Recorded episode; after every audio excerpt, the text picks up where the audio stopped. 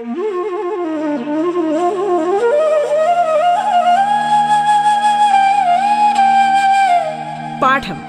കേട്ടു പഠിക്കാൻ radio കേരളയിലൂടെ.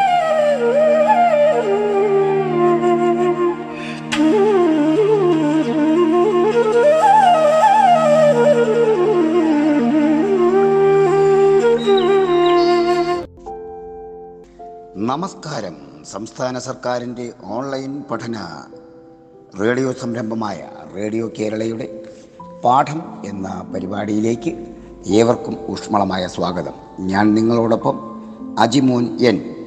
Thiruvananthapuram Pattom saint Mary's higher secondary സ്കൂളിലെ ഹൈസ്കൂൾ വിഭാഗം മലയാളം അധ്യാപകനാണ്.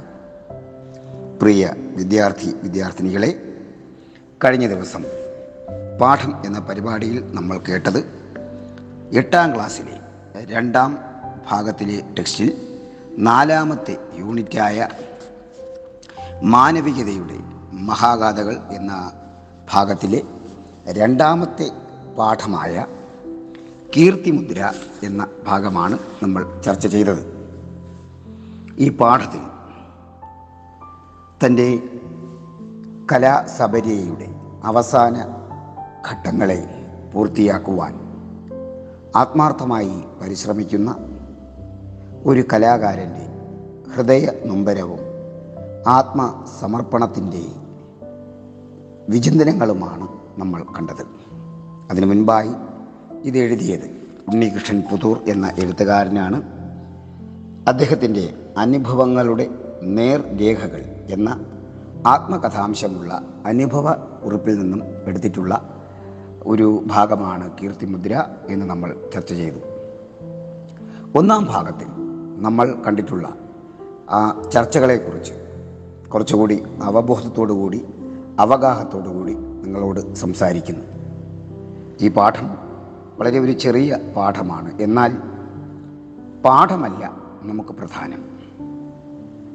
ഈ കലാകാരന്മാരുടെ അനുഭവങ്ങളിലൂടെയും അവരുടെ നേർക്കാഴ്ചകളിലൂടെയും നമ്മൾ ഒരു സഞ്ചാരം നടത്തിയാൽ നമുക്ക് മനസ്സിലാകും നമ്മുടെ ഇന്നത്തെ നൂതന കാലഘട്ടത്തിന്റെ കലാപരമായ അവതരണവും കലയോട് കാണിക്കുന്ന അവരുടെ സമീപനവും എത്രത്തോളം വ്യത്യസ്തമാണ് എന്നുള്ളത്. ഉപജീവന മാർഗം എന്നുള്ളതിനപ്പുറം ഒരു കലയെ സമൂഹ മധ്യത്തിൽ എത്രത്തോളം കാര്യക്ഷമമായി അവതരിപ്പിക്കുക അതിലൂടെ ആ കലയ്ക്കും ആ സമൂഹത്തിന് എത്രത്തോളം വളർച്ചയും പുരോഗതിയും പ്രാപിക്കുക എന്നുള്ളതാണ് ഒരു കാലഘട്ടത്തിൽ ജീവിച്ചിരുന്ന കലാകാരന്മാരുടെ എല്ലാ ചിന്തകളും. ഒരുപക്ഷെ നമുക്കറിയാം നാം ഇന്ന് കലകളെല്ലാം കാണുന്നത് ഓൺലൈൻ സമൂഹ മാധ്യമങ്ങളിലൂടെയാണ്. ആ കലയുടെ ശരിയായ അർത്ഥതലങ്ങളോ ആ കലയ്ക്ക് വേണ്ടി ജീവിതം പോലും ഒഴിഞ്ഞുവെച്ച കലാകാരന്മാരുടെ ത്യാഗത്തിന്റെയോ അതിലുപരിയായി അവർ നേരിട്ടിട്ടുള്ള വേദനയുടെയോ അംശം. ഇന്നത്തെ കലാകാരന്മാരെന്ന് വിശേഷിപ്പിക്കപ്പെടുന്ന ഒരു വ്യക്തികൾക്കും അവകാശപ്പെടാനില്ല എന്നുള്ള വസ്തുത നമ്മൾ ഓർക്കണം. എന്താണ് കല എന്ന് ചോദിച്ചാൽ ബാക്കി നിൽക്കുന്ന അംശം എന്ന് കലയ്ക്ക് ഒരു അർത്ഥമുണ്ട്. ഒരു സമൂഹത്തിൽ ഒരു ജനതയിൽ ഒരു വ്യക്തിയിൽ ബാക്കി നിൽക്കുന്നത് എന്താണോ? അത് സമൂഹത്തിന്റെ ആണോ ജീവിതത്തിന്റെ ആണോ ഒരു സംസ്കാരത്തിന്റെ ആണോ ഇതൊക്കെ നമ്മൾ ചിന്തിച്ചിട്ട് വേണം ഒരു കലാരൂപത്തെ അവതരിപ്പിക്കുവാൻ. ഒരു കാലഘട്ടത്തിൽ ഒരു കലാരൂപം എത്രത്തോളം മനോഹരമായി സമൂഹ മനസാക്ഷിയെ പരിവർത്തനം ചെയ്തിട്ടുണ്ട് എന്നുള്ളത് കേരളത്തിന്റെ സംസ്കാരത്തിൽ മാത്രം കേരളത്തിന്റെ സാംസ്കാരിക സാമൂഹ്യ നവോത്ഥാന ചരിത്രത്തിൽ മാത്രം എടുത്തു പറയാവുന്ന ഒരു വിജയമാണ്. അതറിയണമെങ്കിൽ നമ്മൾ ചില കല കലയെക്കുറിച്ചും ചില കലാകാരന്മാരെക്കുറിച്ചും നിങ്ങൾക്ക് മുന്നിൽ അവതരിപ്പിക്കുകയാണ്. ഈ പാഠത്തിന്റെ അവഗാഹപരമായ ആഴത്തിലുള്ള വിചിന്തനത്തെ ശ്രദ്ധിക്കുവാൻ നിങ്ങൾക്ക് ഈ ക്ലാസ് പ്രയോജനപ്പെടും അല്ലെങ്കിൽ പ്രയോജനപ്പെടട്ടെ എന്ന് ഞാൻ ആഗ്രഹിക്കുന്നു ആശിക്കുന്നു. നമ്മുടെ മലയാളത്തിലെ ആദ്യത്തെ രാഷ്ട്രീയ നാടകമാണ് കെ ദാമോദരൻ അവർ എഴുതിയ പാട്ടബാക്കി ഒരു കാലഘട്ടത്തിൽ കേരളത്തിന്റെ കാർഷിക ജീവിത സമര പോരാട്ടങ്ങളും ഒപ്പം ജന്മിത്വ സമ്പ്രദായത്തിന്റെ ക്രൂരമായ അവതരണ ബോധവും അതിനകത്ത് നൽകുന്നുണ്ട്. ഇതിൽ അഭിനയിച്ചത് ഒരുപാട് നമ്മുടെ ഇന്നത്തെ മലയാള സിനിമയിൽ തന്നെ പ്രത്യക്ഷപ്പെട്ടിട്ടുള്ള ഒട്ടനേകം കലാകാരന്മാർ ഇതിനകത്ത് പ്രത്യക്ഷപ്പെട്ടിട്ടുണ്ട്. അങ്ങനെ എന്തുമാത്രം വിചിന്തനങ്ങളാണ് അല്ലെങ്കിൽ എന്തുമാത്രം വ്യക്തികളാണ് ഒരു സമൂഹത്തെ ഒരു ജനതയെ പരിപോഷിപ്പിക്കുവാൻ പ്രോത്സാഹിപ്പിക്കുവാൻ ഇത്രത്തോളം കലയെ ഉപജീവനം എന്നുള്ളതിനപ്പുറം സമർപ്പണത്തിന്റെ ഒരു പുതിയ ചിത്രം ഒരു പുതിയ ചരിത്രം അവർ രചിച്ചിട്ടുണ്ടായിരുന്നു. ഈ കഥയിൽ നമ്മൾ കാണുന്നത് ഒരു കഥകളി ആശാന്റെ കഥ കഥയാണ്. അവസാനത്തെ അരങ്ങേറ്റമാണ് എന്ന് പറഞ്ഞിട്ടാണ് തുടങ്ങുന്നത് തന്നെ. അപ്പോൾ ഞാൻ ആ ഒരു വസ്തുതയെ നിങ്ങൾക്ക് മുന്നിൽ വളരെ ഭംഗിയായിട്ട് ഞാൻ പറഞ്ഞതാണ്. അവസാനത്തെ അരങ്ങേറ്റം. അരങ്ങേറ്റം എന്ന് പറയുന്നത് ഏതൊരു കല കലാരൂപവും പൂർത്തിയാക്കുന്ന ഒരു വ്യക്തി ഒരു കലാകാരി അല്ലെങ്കിൽ ഒരു കലാകാരൻ ആദ്യമായി അവതരിപ്പിക്കുന്നതാണ് അരങ്ങേറ്റം. പക്ഷേ എഴുപത്തഞ്ച് വർഷത്തോളം നീണ്ടുനിന്ന കലായാത്രയ്ക്കിടയിൽ അദ്ദേഹം അവസാനം അവതരിപ്പിച്ച അവസാനം അവതരിപ്പിക്കാൻ പോകുന്ന ആ അഭിനയത്തെ പോലും അരങ്ങേറ്റമായിട്ട് കണക്കാക്കുക. ഓരോ കലാകാരന്റെയും ജീവിതത്തിൽ താൻ അവതരിപ്പിക്കുന്ന ഓരോ കഥാപാത്രവും പുതിയതാണ്. ചിലപ്പോൾ ആ കഥാപാത്രം നൂറോ ഇരുന്നൂറോ മുന്നൂറോ വേദികൾ പിന്നിട്ടിട്ടുണ്ടാകാം. എങ്കിലും ആ മുന്നൂറ്റി ഒന്നാമത്തെ വേദിയെ പോലും അരങ്ങേറ്റമായിട്ട് കണക്കാക്കി ആദ്യം എത്രത്തോളം പൂർണതയോടുകൂടി ചെയ്തു. അത്രത്തോളം പൂർണതയോടുകൂടി അല്ലെങ്കിൽ കുറച്ചുകൂടി മുന്നൂറ് വേദികളിൽ അത് അവതരിപ്പിക്കുമ്പോൾ ഉണ്ടാകാവുന്ന വിമർശനങ്ങൾ അഭിപ്രായങ്ങൾ നിർദ്ദേശങ്ങൾ ഇതെല്ലാം പാലിച്ച് രണ്ടാമത്തെ സ്റ്റേജ് മുതൽ പത്താമത്തെ സ്റ്റേജ് മുതൽ നൂറാമത്തെ സ്റ്റേജ് മുതൽ മുന്നൂറാമത്തെ സ്റ്റേജ് വരെ എത്രത്തോളം പൂർണതയോടുകൂടി അവതരിപ്പിക്കാമോ അത്രത്തോളം പൂർണമാക്കുവാൻ ആ കലാകാരന്മാർ ശ്രദ്ധിച്ചിട്ടുണ്ട് ശ്രമിച്ചിട്ടുണ്ട്. മാത്രമല്ല ആ വിമർശനങ്ങളെ നേരിടുവാനും ആ വിമർശനങ്ങൾക്കനുസരിച്ച് തങ്ങളുടെ അഭിനയ മുഹൂർത്തത്തെ കൂടുതൽ പരിപോഷിപ്പിക്കുവാനും ആയി നാട്യശാസ്ത്രത്തിൽ അഭിനയ ശാസ്ത്രത്തിൽ നിർദ്ദേശിച്ചിട്ടുള്ള രീതി അനുസരിച്ച് എത്രത്തോളം മനോഹരമാക്കുവാനും അവർ ശ്രമിച്ചിട്ടുണ്ട്. ഇതിനിടയിൽ ഈ കലാകാരന്മാർക്ക് നഷ്ടപ്പെട്ടു പോകുന്ന ചില ജീവിതത്തിന്റെ വലിയ മൂല്യങ്ങളുണ്ട് വലിയ വിലകളുണ്ട്. നമുക്കറിയാം ഈ കഥയുടെ ആദ്യ ഭാഗം പഠിച്ചപ്പോൾ കുഞ്ഞിലക്ഷ്മി എന്ന നൃത്തക്കാരി എന്ന നാട്യക്കാരി അത് ആശാന്റെ ജീവിതത്തിൽ സംഭവിച്ച ഏറ്റവും വലിയൊരു വ്യതിയാനവും മാറ്റവും ഒരു സ്വപ്നവും ഒരു പ്രോത്സാഹനവുമായിരുന്നു.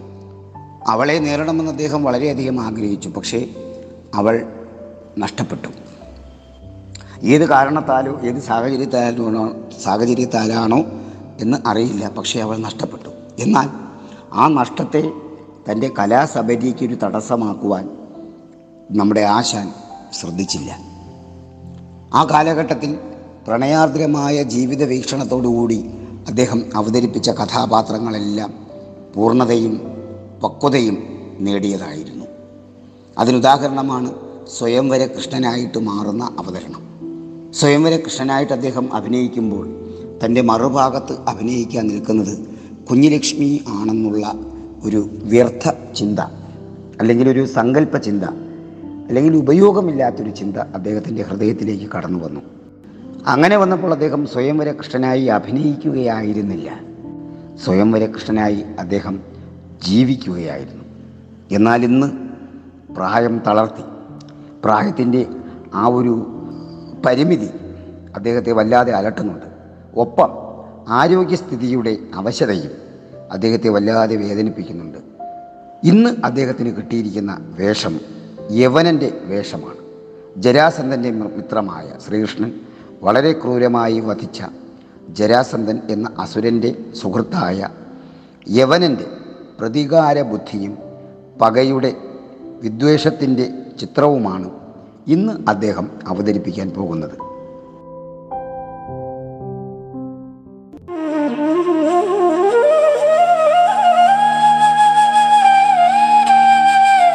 പാഠം കേട്ടു പഠിക്കാൻ റേഡിയോ കേരളയിലൂടെ.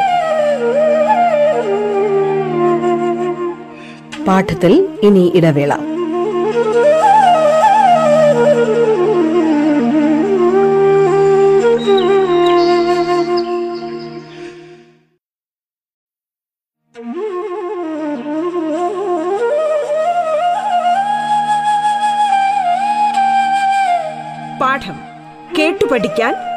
കേരളയിലൂടെ. തുടർന്ന് കേൾക്കാം പാഠം.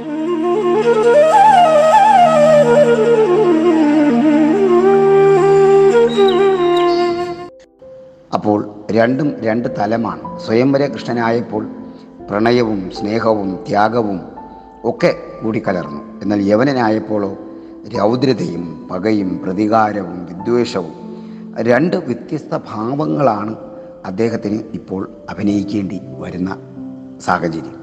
അപ്പോൾ ആ ഒരു കാഴ്ചപ്പാടിലേക്കാണ് നമ്മൾ കടന്നു പോകുന്നത്.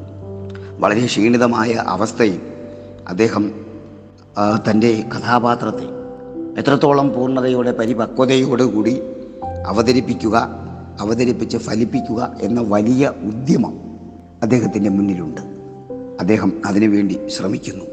പ്രിയ കുഞ്ഞുങ്ങളെ പേജ് നമ്പർ അറുപത്തൊന്നിലേക്ക് നോക്കുക. അതിനു മുൻപ് അരങ്ങത്ത് സപ്തവർണത്തിലുള്ള തിരശീല പൊന്തി മദ്ദളത്തിന്റെയും ഇലത്താളത്തിന്റെയും പതിഞ്ഞ ശ്രുതി ഉച്ചസ്ഥായിയിലായി. ചിലങ്കയുടെ ശബ്ദം കേട്ടു. പീലിത്തിരിമുടി വെച്ച കിരീടവും ചുവന്ന ഉറുമാൽ കെട്ടിയ തലപ്പാവും തിരശീലയുടെ നെറുകയിൽ പ്രത്യക്ഷപ്പെട്ടു. ഇതാണ് ആ കഥാപാത്രത്തിന്റെ ആഗമനം വരവ് വിൽക്കം. അങ്ങനെ കഥ ആരംഭിക്കുന്നു അഭിനയം തുടരുന്നു. വേഷം വരാറായി. കൃഷ്ണനും യവനനും തമ്മിൽ ഏറ്റുമുട്ടുന്ന രംഗമാണ്. ആശാന്റെ യവനനാണ്. അരങ്ങൊഴിയുന്നതിന് മുമ്പായുള്ള അവസാനത്തെ വേഷം. അതുകൊണ്ട് അരങ്ങ് തകർക്കുന്ന കളിയാവും. ഏതോ കളിഭ്രാന്തൻ തൊട്ടടുത്തിരിക്കുന്ന ആളെ ബോധ്യപ്പെടുത്താനായി പറഞ്ഞു. പക്ഷേ കളിഭ്രാന്തൻ ഇത് പറയുമ്പോഴും അത് കേട്ടയാൾ തിരശീല നീങ്ങുന്നത് നോക്കി അക്ഷമനായി ഇരിക്കുകയാണെന്ന വസ്തുത ഉപദേഷ്ടാവിന് അറിഞ്ഞുകൂടായിരുന്നു. എന്താ നമ്മളിവിടെ മനസ്സിലാക്കുന്നത്? ആസ്വാദകന്റെ ഹൃദയം പോലും കഥാപാത്രത്തിന്റെ വികാരവും ഭാവവും അനുസരിച്ച് യോജിക്കുന്നു എന്നുള്ള ഒരു താതാത്മ്യ ഭാവം. താതാത്മ്യം എന്ന് പറഞ്ഞാൽ യോജിക്കുന്ന ഭാവം. അതായിരുന്നു ഒരു കാലത്തെ അഭിനയ മുഹൂർത്തം. അത് നമ്മൾ മനസ്സിലാക്കുക. തിരശീല കാണും കളിവിളക്കിന്റെ എരിഞ്ഞു പടരുന്ന നാളങ്ങൾ. ചുണ്ടപ്പൂവിന്റെ ശോണിമ പുരണ്ട കണ്ണുകൾ നാളങ്ങളിൽ ഉരുകി. അതൊക്കെ അഭിനയ മുഹൂർത്തമാണ്. കാരണം പണ്ടുകാലത്ത് പണ്ട് കാലത്ത് കണ്ണിൽ ചുവപ്പ് നൽകുവാനായിട്ട് ശോണിമ ചുണ്ടപ്പൂ എന്ന് പറയുന്ന ഒരുതരം പൂവിന്റെ പൂവിന്റെ ആ ഇതളിന്റെ ഭാഗത്തുള്ള തണ്ട് കണ്ണിൽ തേക്കുക പതിവായിരുന്നു. അങ്ങനെ തേക്കുമ്പോൾ കണ്ണ് നന്നായിട്ട് ചുമന്നു നിൽക്കും. ഇന്നത്തെ കാലഘട്ടത്തിൽ അഭിനയിക്കുന്ന ആളുകൾ ഗ്ലിസറിൻ എന്ന് പറയുന്ന രാസവസ്തു കണ്ണിൽ കണ്ണിന്റെ വശങ്ങളിൽ തേച്ചാണ് കണ്ണുനീര് വീഴ്ത്തുന്നത്.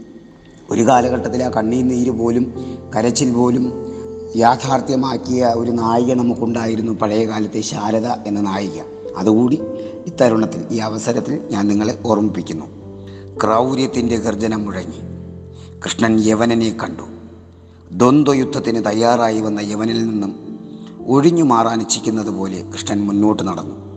തൊട്ടു പിന്നാലെ യവനൻ വാളും പരിചയം ഇളക്കിക്കൊണ്ട് കൃഷ്ണന്റെ മുഖം യവനന് കണ്ടുകൂടാ. മറച്ച് പിടിച്ചിരിക്കുകയാണ്. അപ്പോൾ നമ്മൾ പുരാണത്തിലെ ഒരു വീക്ഷണം സാധാരണഗതിയിലൊരു പോരാട്ടത്തിന്റെ സന്ദർഭം വരുമ്പോൾ ഭഗവാൻ ശ്രീകൃഷ്ണനെക്കുറിച്ച് ആലോചിക്കുമ്പോൾ അജ്ഞാതനായ ശത്രുവിനെ അദ്ദേഹം നേരിടുമ്പോൾ പലപ്പോഴും ഒഴിഞ്ഞു മാറുന്ന ഒരു ചിത്രം ഒഴിഞ്ഞു മാറുന്ന ഒരു അവസ്ഥ നമുക്ക് കാണാം. ഇവിടെയും അതാണ് സംഭവിക്കുന്നത്. യവനൻ എന്ന് പറയുന്ന ശത്രുവിനെ കൃഷ്ണൻ അറിയില്ല യവനനിലൂടെ താൻ വധിക്കപ്പെട്ട ഐ മീൻ യവനനിലൂടെ യവനനെ യവനനെ തനിക്ക് എങ്ങനെ ശത്രുവാകുന്നു എന്ന് ചിന്തിക്കുമ്പോൾ അത് ജരാസന്ധൻ വഴിയായി വന്നിട്ടുള്ള ബന്ധത്തിന്റെ ബാന്ധവത്വത്തിന്റെ ഒരു അവസ്ഥയാണെന്ന് ശ്രീകൃഷ്ണന് മനസ്സിലായിട്ടില്ല എന്ന് അദ്ദേഹം നടിക്കുകയാണ്. അദ്ദേഹം ഭഗവാനാണ് അദ്ദേഹത്തിന് എല്ലാം മനസ്സിലാകും. എങ്കിലും അപരിചിതനായ അജ്ഞാതനായ ഒരു ശത്രുവിനോട് നേരിടണ്ട എന്ന് കരുതി ശ്രീകൃഷ്ണൻ മുഖം തിരിഞ്ഞ് നടക്കുന്നതായിട്ട് കാണുന്നു. പിന്നാമ്പുറത്ത് ചെന്ന് കൃഷ്ണന്റെ തലമുടി ഘ്രാണിച്ചു മണപ്പിച്ചു. ദേവഗന്ധമേറ്റ അസുരനെ പോലെ യവനൻ മൂക്ക് വിടർത്തി പിടിച്ചു. മൂക്ക് വിടർത്തിയപ്പോൾ താടിയും മീശയും കണ്ണും ഒരുപോലെ വിറച്ചു തുള്ളി. കലി കൊണ്ട് ചൊലിച്ച യവനൻ കൃഷ്ണനെ മുഷ്ടി ചുരുട്ടി പ്രഹരിക്കുവാനോങ്ങി ആളിക്കത്തുന്ന ക്രോധാഗിരിയിൽ കൃഷ്ണൻ ചാമ്പലായി പോകുമോ? ചോദ്യചിഹ്നം നിങ്ങൾ ശ്രദ്ധിക്കുക.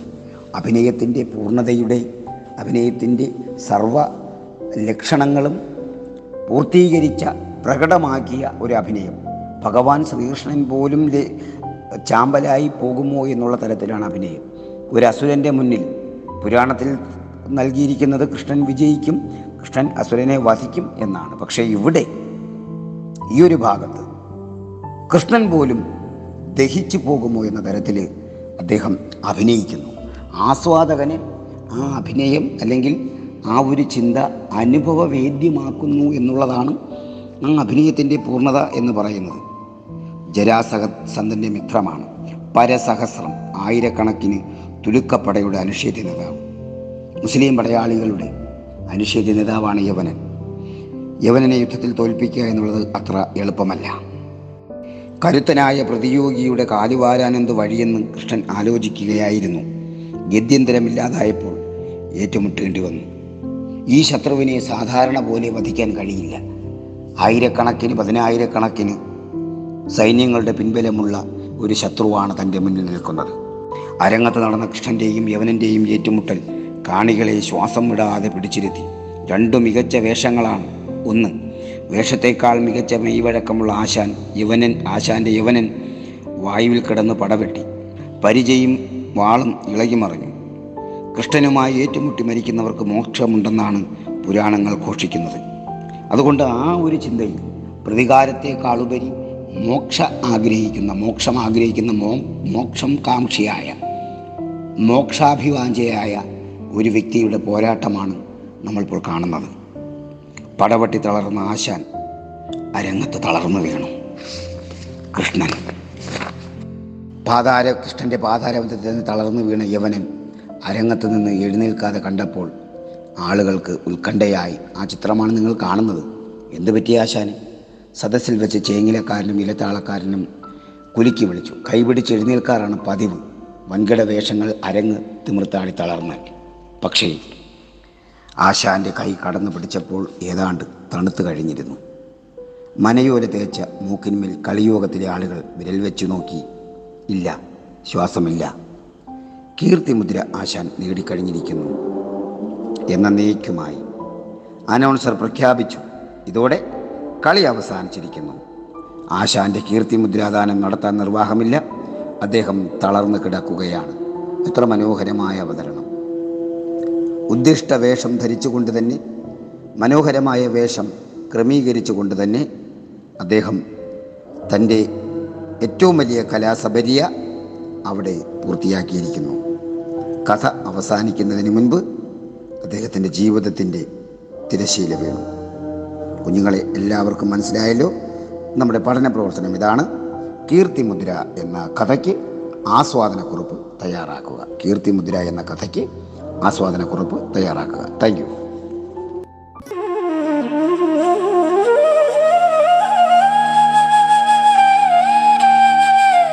പാഠം കേട്ടു പഠിക്കാൻ റേഡിയോ കേരളയിലൂടെ.